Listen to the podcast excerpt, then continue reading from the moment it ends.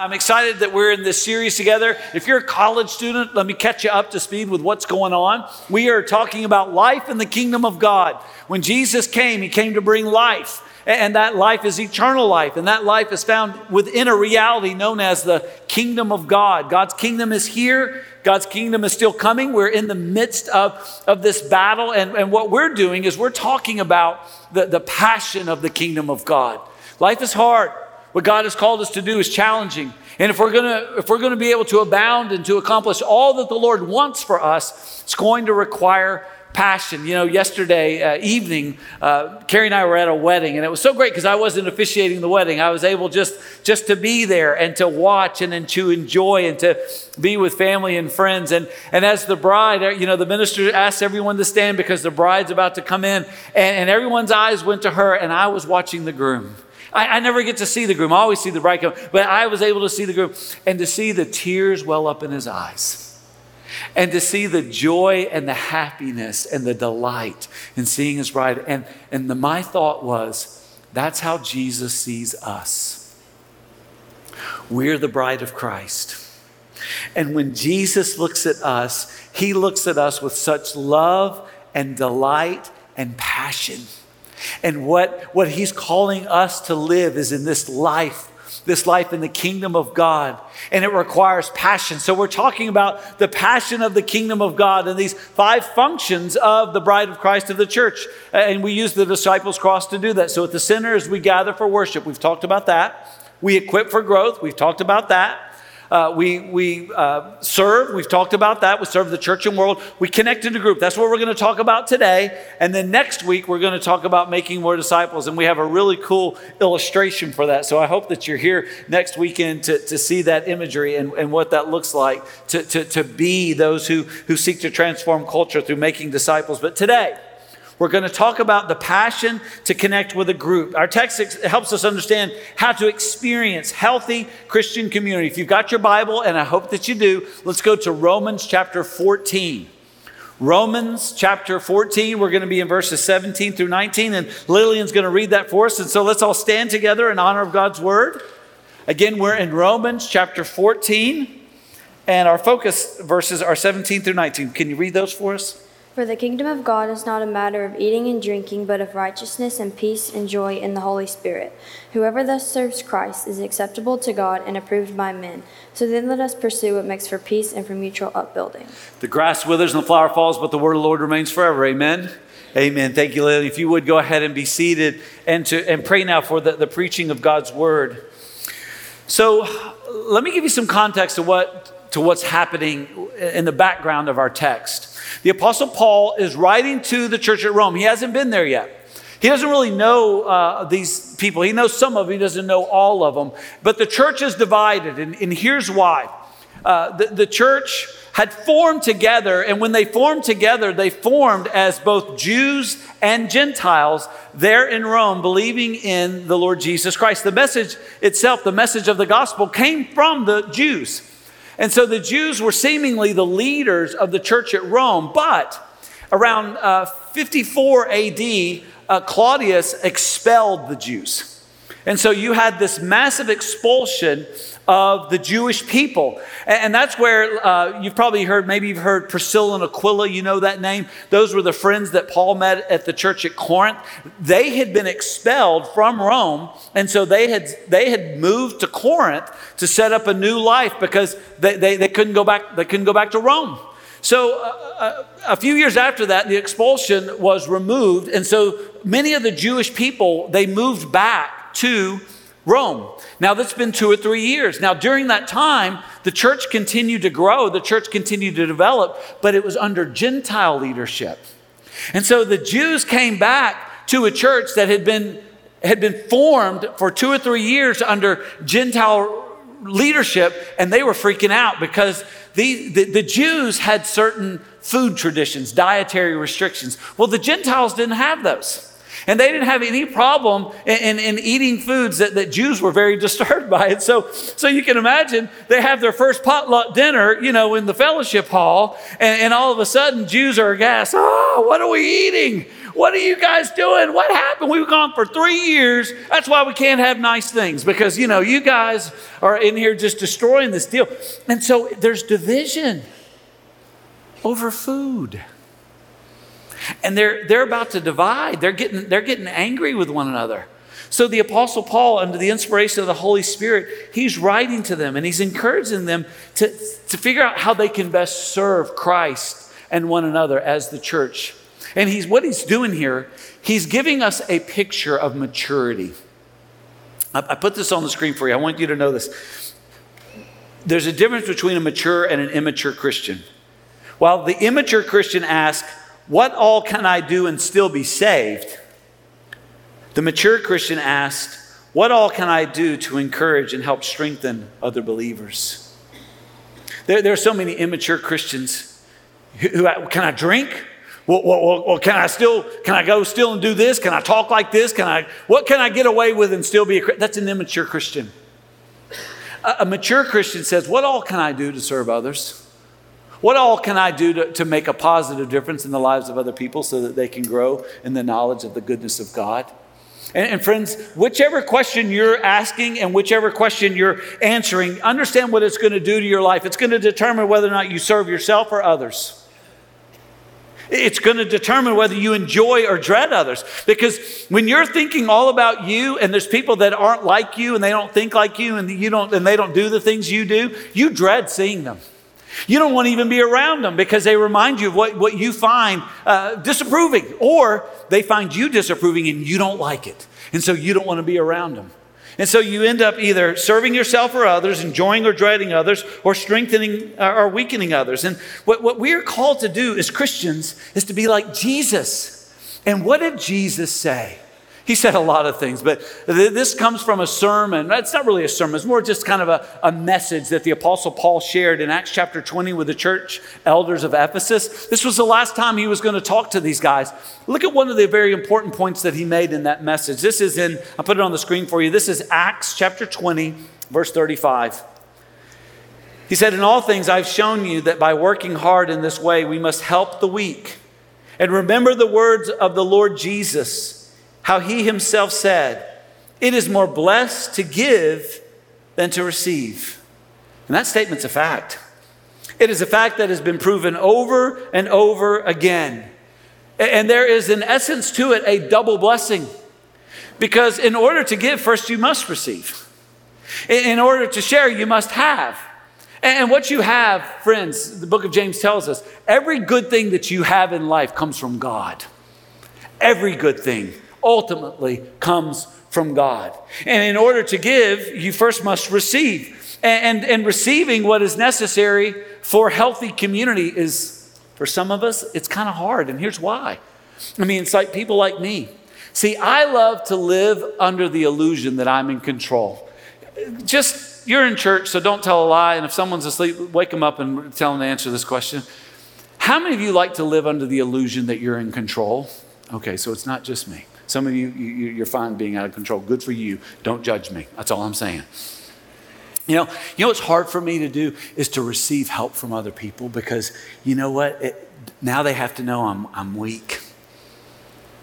Now, now that facade of I've got it all together, well, that's crushed because I, I'm having to receive help. But you know what happens when you receive? It empowers you to give you're able then to turn around and say, hey, look, I, I know what it is to be on the receiving end, and now I get to be on the giving end. And you know what that creates? That creates healthy community. You, you, guys know, you've heard, if you're new here, um, let me tell you just a quick part about my story. I was not raised in church.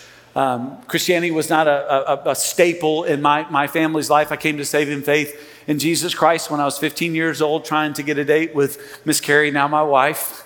And, and, and so I didn't, I don't know, I didn't know a lot about, about Christianity, but there was a season when my family, when we lived in Tulsa, Oklahoma, just for a couple of years, we were, we were at this church, and uh, I, didn't, I didn't like it at all. By the way, I didn't like going to Sunday school. I didn't, I didn't like going to church. And, and you know what I was experiencing? I was experiencing a drug, a drug problem. I was being drugged to church, and it was a good thing, all right? and, and just for that short season. But you know what I did like is regularly, our, there were a group of families. My family was getting together with some other families, and we would have a meal, and then the adults would circle up and they would tell us to go play. And what I discovered was that this was what we would call a small group. And, and we had so much fun. But, but this is where, this is where my, my heart got hit.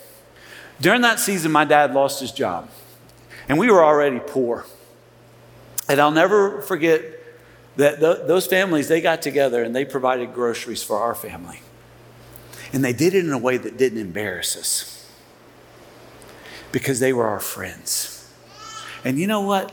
I, I, I wasn't interested in Jesus. I wasn't interested in institutional religion. I wasn't interested in that stuff. But I will tell you, even when I was lost and angry and mean and doing all the terrible things that I was doing as a young person, I respected genuine Christians because it was a group of genuine Christians who were kind to, to me and to my family. And you know where that happened? It happened in healthy community.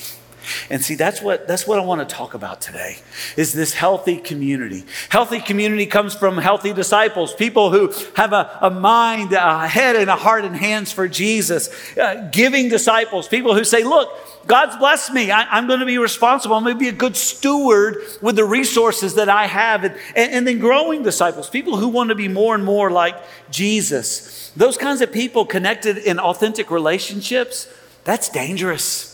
That's dangerous. It's beautiful. It's powerful. Well, what does it look like? Our, our, our, our, text helps us and shows us where healthy community comes from. There's three things that I want to show you in the text today. So let me encourage you to write down and to remember these things. So we're in Romans chapter 14, verse 17. The first thing I would encourage you to know is that healthy community comes from Christians seeking what is best, not what is good, what is best, not what's convenient what is best, not what we like, prefer, what is best. Look at verse 17 again. For the kingdom of God is not a matter of eating and drinking, but of righteousness and peace and joy in the Holy Spirit. You know, God has given us so many wonderful things to enjoy in life. We got to be so careful that we don't get so caught up enjoying what we enjoy that we lose sight of what's most important and best. There are non negotiables with God. When you read the Bible, if you will read the Bible, one of, one of the things you'll understand is that God is very clear about what is sin. God is also very clear about who He is. He's holy and gracious and loving and just. The Bible is very clear about who we are. We're sinners in need of a Savior. Then there are certain things that are right and there are certain things that are wrong. The Bible is very clear on those things. But the Bible also speaks to things where we get to have an opinion or where we get to express our preferences. And we're not all going to have the same opinion. And we're not going to have the same preferences. And so we must choose to be gracious and loving and not allow the things that we have opinions over or preferences over to divide us. We, we must never allow, again, things that are our opinion, things that are our preferences to divide relationships. Because let me tell you what happens. As a person who would often look at the church from the outside, when I would see Christians arguing over nonsensical things, it only justified my reasons not to believe. So when Christians would argue over what kind of chairs they sat in, or what color something was supposed to be, or, or, or, whether they should go to church on Sunday night as well as Sunday morning, and, and all these other kinds of things, what music they should see. Here's what, I, here's what that helped me do. See, they're all, they're all about them. I don't have to take this serious. They don't really love each other. They don't really love God because they're arguing over things that don't matter. And it justified my rejection of the gospel. At the same time, it ruined relationships not only for those people, but for me because I didn't trust them. I'm not going to be friends that are going to argue with me over things that are nonsensical, things that don't matter. I'm not going to have people judge me on whether I, I, I wear shorts to church or whether I put on a three-piece suit. I'm not going to. I'm not going to invest in that kind of stuff. I'm not going to give myself to it. It's not. It's not safe. And so, again, what happens when we lose sight of what God has clearly said and focus on our opinions and preferences, we end up ruining relationships and ultimately our witness. And so Paul is talking to these people. Now, I want to show you exactly what they were doing. Let's go to verse 1 of, of Romans 14. Paul describes what they're doing and what's wrong here. This is Romans 14, verse 1. As for the one who is weak in faith, welcome him, but not to quarrel over opinions. You know, look what he's saying. He's like, look, there, there's someone who, who is weak in their faith. Don't argue over stuff that's opinion. Verse 2 One person believes he may eat anything, while the weak person eats only vegetables. Notice who's the weak one, the one with all the rules. Look at verse 2. Notice who's the weak one. It's not, it's not the person who, who, who has freedom to, it's the person with all the rules. It's the legalist. It's the one who's miserable and who seems to be committed to making everyone else miserable. Verse 3 let not the one who eats despise the one who abstains. And let not the one who abstains pass judgment on the one who eats, for God has welcomed him. What, what he's telling them is, guys, we, we can't get divided over opinions. What, what do we unite over? It's not over something as silly as politics. It's not something as silly as, as church tradition. And, and by the way, honestly, if you look across the Christian culture, what you'll see is that many Christians are arguing over public policy and traditions that they, they want upheld of the things that they did when they, they, were, they were young. But God calls us to unite over something much greater. Three things, notice them in the text. First of all, it's righteousness. We're to be united in righteousness by the obedient life of Jesus. Romans 5:19, very important verse. Make sure you know this one. The doctrine of this is crucial. For as by the one man's disobedience, that is Adam, the many were made sinners. So by the one man's obedience, that's Jesus, the many will be made righteous. Theologians call this the imputed righteousness of Christ. When you when you are born again, and you repent of your sin and believe the gospel and you are saved, you get full credit for the righteous life of Christ. And when God looks at you, he sees Jesus. You receive the imputed righteousness. What unifies us is the righteousness we have given to us by grace in Jesus Christ. The second thing, notice peace. Peace. Peace because of the justification of Jesus. Again, back to Romans 5, verse 1 this time on the screen for you. Therefore, since we have been justified by faith, we have peace with God through our Lord Jesus Christ. By faith, we tell God, I've sinned. But I, we believe that Jesus Christ died to pay the penalty for that sin. And so now we have peace with God because we've been forgiven. We, we no longer owe that sin debt. It's been paid in full by Jesus. Now we can, we can relate to God without any obstacles because we're forgiven. And then joy. Joy is produced from this life in Christ because of the love of Jesus. This is John 15, 11.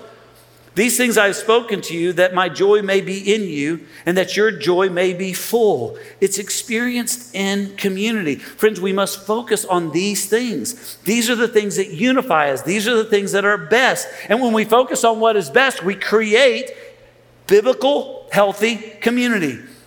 Uh, over the last three years, and, and even this last week, I, I have spoken to pastors regularly, and, and there's, uh, so many of them are stressed out and, and they're hurting. And, and, and here's, here's what a friend said to me this summer who's trying to decide if he wants to continue on in ministry because at this point he doesn't want to. He said, I didn't, I didn't enter the ministry so that I could, I could, I could be the expert on dealing with political debate. It's not why I entered the ministry. He said, I didn't enter the ministry to determine policy in the midst of a pandemic. He said, That's not why I entered ministry. I, I didn't come into the ministry to referee uh, well meaning people's opinions. He said, That's not why I entered the ministry for. He said, I entered the ministry to preach the gospel and to make disciples of Jesus. But all my church wants to do is argue uh, over politics and over, over policy positions. He said, I, I don't want to do this anymore. And there are churches that have died over this, friends.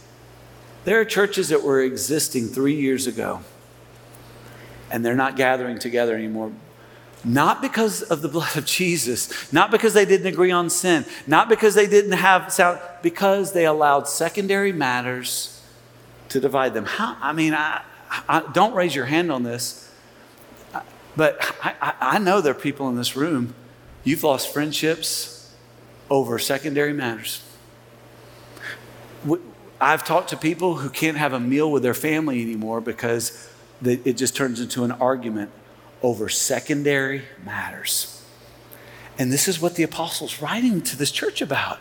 He's like, You're getting all upset about stuff. And listen, is it important? Sure, it's important stuff. It matters to you. And if it matters to you, it's important, but it's not the basis of our existence. It's not Jesus Christ and Him crucified and raised. We have to be accepting of one another's uh, uh, of opinions. We need to tolerate, is the more appropriate word. Tolerate and love and care for one another. And that's what creates healthy community. It's focusing on Jesus and the gospel that unites us, not on our opinions. And so the second thing that goes with that is, is in a, a heart and a mindset that produces a lifestyle. See, healthy community comes from Christians seeking what serves Christ. What serves Christ. Uh, let's go back to verse 18 of Romans 14. Look what the Bible says. Whoever thus serves Christ is acceptable to God and approved by men. It is a it is sad and at the same time terrifying to see the awful things that human beings have done in the name of religion, isn't it? again, I have friends now that have rejected Christ uh, because of the awful things that have been s- supposedly done in the name of Jesus. I try to convince them that that is not at all done in the name of Jesus, that there, there are betrayers and liars, and we must discern the difference. But I, I, I want to remind you this morning that serving Christ does not cause harm, it, pr- it, it produces human thriving. When you read the Gospels and you read the epistles and you read the New Testament and, and, you see the life that, that Christ promotes and the life of that the Old Testament points to in ter- terms of the coming of the Lordship of Christ and, and family and being committed to the right things that God commands us to do and be, it produces human thriving. Second thing I, I would remind you and tell you is that serving Christ is not complicated. It's not always easy. It's not complicated to love people. It's not complicated to serve people. It, it, it, may be hard, it's not complicated. Christianity is not complicated. It, it leads to human thriving, it, does take effort. and here's a funny one it costs us everything and nothing. Now, let me explain this. How can something cost me everything and nothing? Well, in order to be a Christian, you've got to give all that you are to Him. So listen to what Jesus said. This is Luke 9 23. Jesus said, If anyone would come after me, let him deny himself, take up his cross, and follow me. What's he saying? If anyone would come after me, you have to say, You know what, Lord, it's not about me anymore. I'm going to die to that stuff. I'm going to crucify it. And I'm going to follow you. Wherever you lead me, that's where I'm going to go. That's what I'm going to do. I'm going to give up my whole life for you. Now, why would you do that? Well, because of the free gift. See, ha- it costs you everything but nothing. This is Romans 6 23. You probably know this one. The wages of sin is death, but the free gift of God is eternal life in Christ Jesus our Lord. This is what we gain in Christ. We gain this new life because we give up on our own life and we receive His life. And when we live it out, it creates health in us and around us. That's why Jesus said in Matthew 11 28, Come to me, all who are who, who are who all who labor and are heavy laden, everybody who's stressed out, everybody who's anxious and miserable. He said, And I will give you rest. Take my yoke upon you and learn from me, for I am gentle and lowly in heart, and you will find rest for your souls, for my yoke is easy and my burden is light. Friend, please understand, not everybody who says they're serving Jesus is serving Jesus. Because when you serve Jesus, you're not miserable.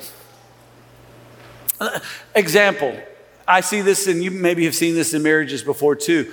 I, have had husbands and wives tell each other this. I've seen husbands say this to wives and wives say this to husbands. Eh, eh, they say, I, I work so that you can have everything that you want. And to have the spouse say, No, you work so that you can feel good about giving me the things you think I want. There are so many people that are hardworking people, and, and they do it to have stuff so that they can say, Look at all the stuff I gave you. Why do they do that? Is it for them? Is it because it's the stuff they want? Maybe.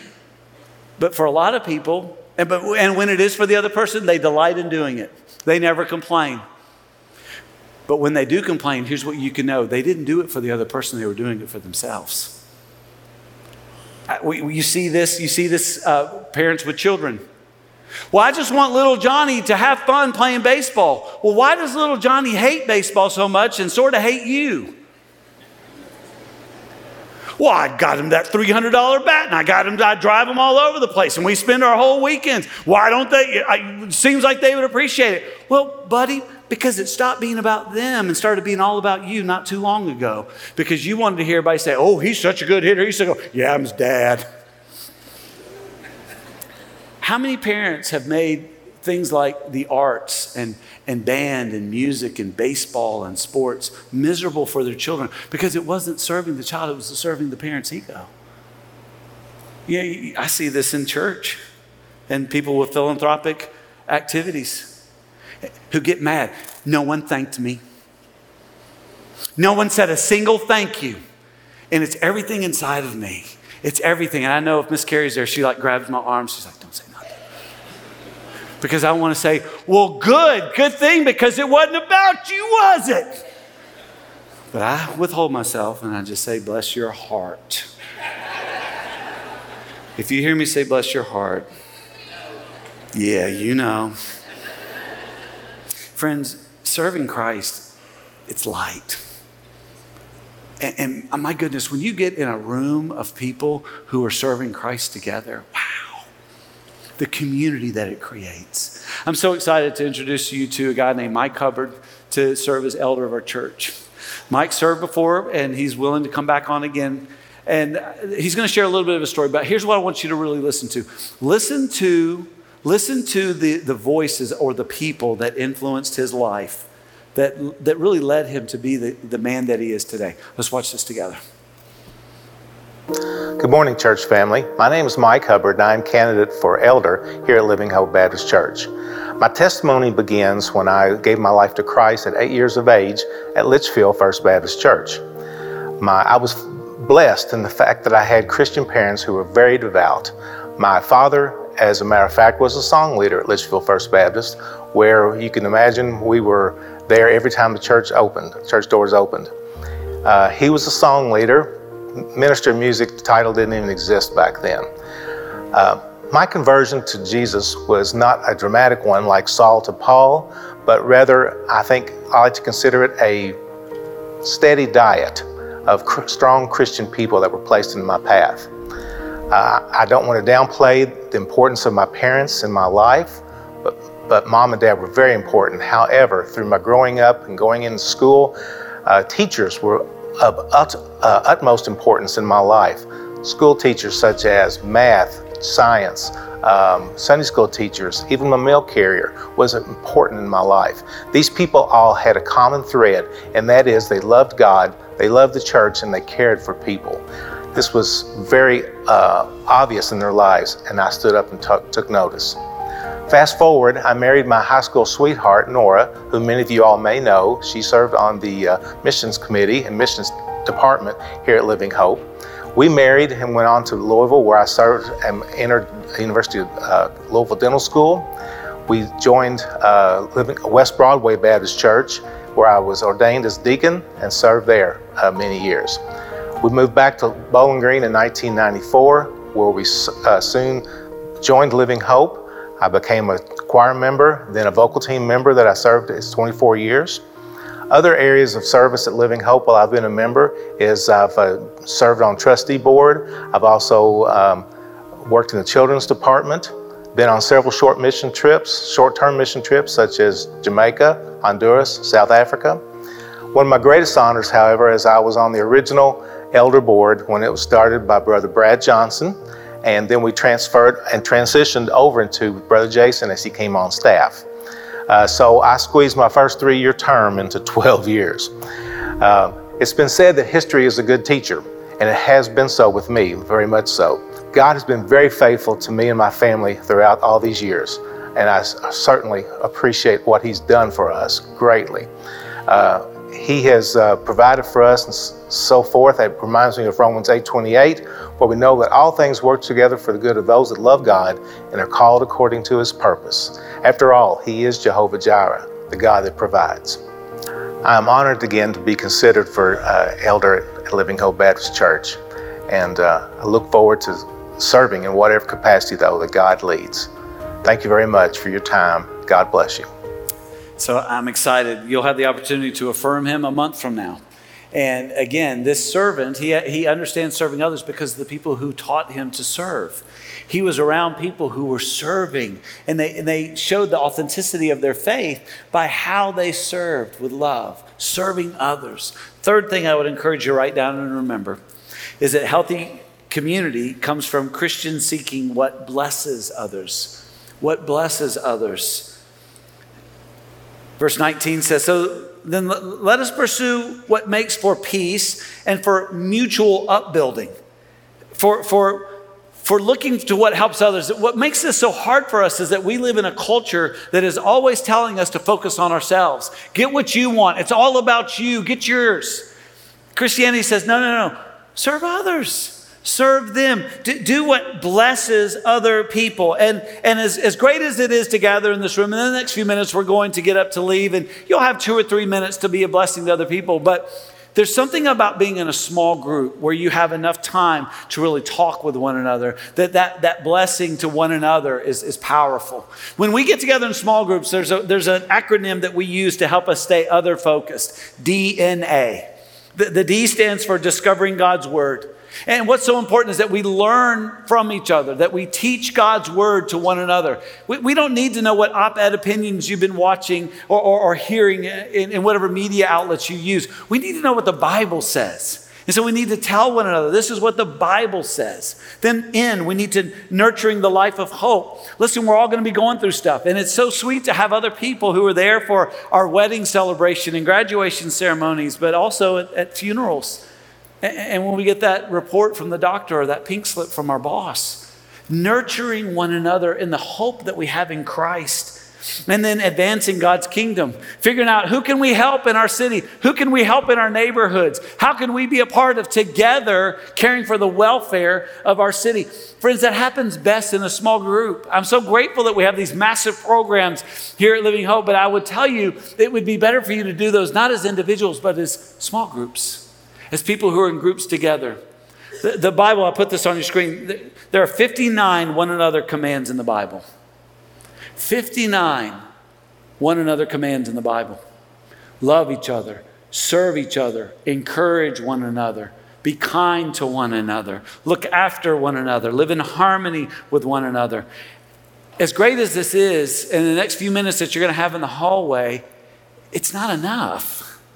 You need to be in a group. So, how do you do that? There's three different kinds of groups that, that we focus in on here at Living Hope. The first is a connect group. And the best way to experience that is to go through Rooted. So, in Rooted, what you're going to do is you're going to experience what, what a small group's supposed to be about. You're going to be in a group together. You're going to discuss God's word in your life and pray and encourage one another. You need to get signed up for that now. That's the best way to enter into a group. There's two other kinds of groups. We have men's group, fight clubs, and, and women's group, flourish groups. And we're going to have two events to help you get connected in those groups. So, men, uh, at the beginning of September, that uh, Wednesday night, I've got a dear friend of mine, Brady Cooper, is a pastor down in Murfreesboro, Tennessee. He, he's crazy like the rest of us. And so he's going to come and he's going to talk about how men need bros. And I made sure that the, the people that were in charge of this, that that O didn't become an A because that would be a different talk altogether. And so, Men need bros, and that's what we're that's what we're focusing on. Some of you are just now getting it. You're like, oh, okay, I got you. I'm with you now. It makes sense. So, guys, from there, what we want to do is get you in a, in a, in a men's group. You know, I'm in I'm in two men's group. One a long-standing group, one a relatively new group, and those guys are training up leaders who are then going to be able to lead groups. And so, it's just a way that we connect as men, women, ladies. Listen, we do we do lift fifth Wednesday uh, on those fifth Wednesday months, and so that's coming up this month. And the goal is not just to come and, and just to talk and kind of, we want to help you get connected with other women. See, all of the best things that happen, happen in community with one another. These commands that Christ has given us, they, they require group. Now, understand, It all begins with a relationship with Jesus Christ. And I'm just going to be real honest with you. If you don't have a relationship with Jesus Christ, all this good stuff, you may be able to have pieces of it, but not all of it. Because, and here's why. Until you have peace with God, you will never have peace within. And if you don't have peace within, you can't have peace with other people. You can pretend to be something you're not, but ultimately you're always afraid someone's manipulating you or you're going to be not meaning to, maybe manipulating them because you don't have peace within. So you need someone to justify you. You need someone to pleasure. You need someone that's always going to celebrate. You need it to be about you. That's not peace. When you have peace with God, you're free. And that only happens in Jesus Christ. Some of you who are free in Christ understand it develops through friendships. Christianity does not thrive best in isolation, it thrives best in Christian community. You need to be in a group and understand that, that it continues as you journey through life. And life's coming at you, isn't it? It's coming at you hard and fast. You know, it, it, for me, it's just going. I, I was talking to a man last night. I said, Does it feel like life's going way too fast? He goes, Absolutely. I'll tell you what one of the senior adults told me. He said, Life's like toilet paper, it goes quicker as the end draws near. and, and you need people. You need people who are going to be at the hospital. You need to be at the hospital. You need people when, when, the, when, when the world's shaken, you need people you can talk about it, encourage you in the truth. We all need Christ and we need healthy community as a church. And it happens by connecting in a group. So I want to encourage you. Some of you need today to receive Jesus. We're going to have leaders here at the front who'd be glad to talk to you. Uh, some of you need to just commit to these groups. And I want to encourage you to do that electronically or go out to Guest Connect and they'll help you. But make, make the commitment. It's not, I understand it's not convenient, it's worth it. Let's stand together as we pray. Father, I pray for some today who need to come to know you as Savior and Lord and, and to know the peace and the freedom that that alone provides. I pray for those who, who have been saved, Lord God, but they don't have genuine community and that today they will commit to that and, and they, will, they will sign up and they'll, they'll get into rooted and they will build into a small group or they'll come to the men's or the women's event. They'll sign up and they'll go and they'll, they'll connect in a group, Lord, and you'll bless their lives. Father, we want to be a, a faithful community. We want to be a faithful community of Jesus, people who love you and are being changed by you. And so we, we say, we look to you. We're here, Lord. We want to do your will. We want this life in the kingdom. So bless us as we pursue it in Jesus' name. Amen.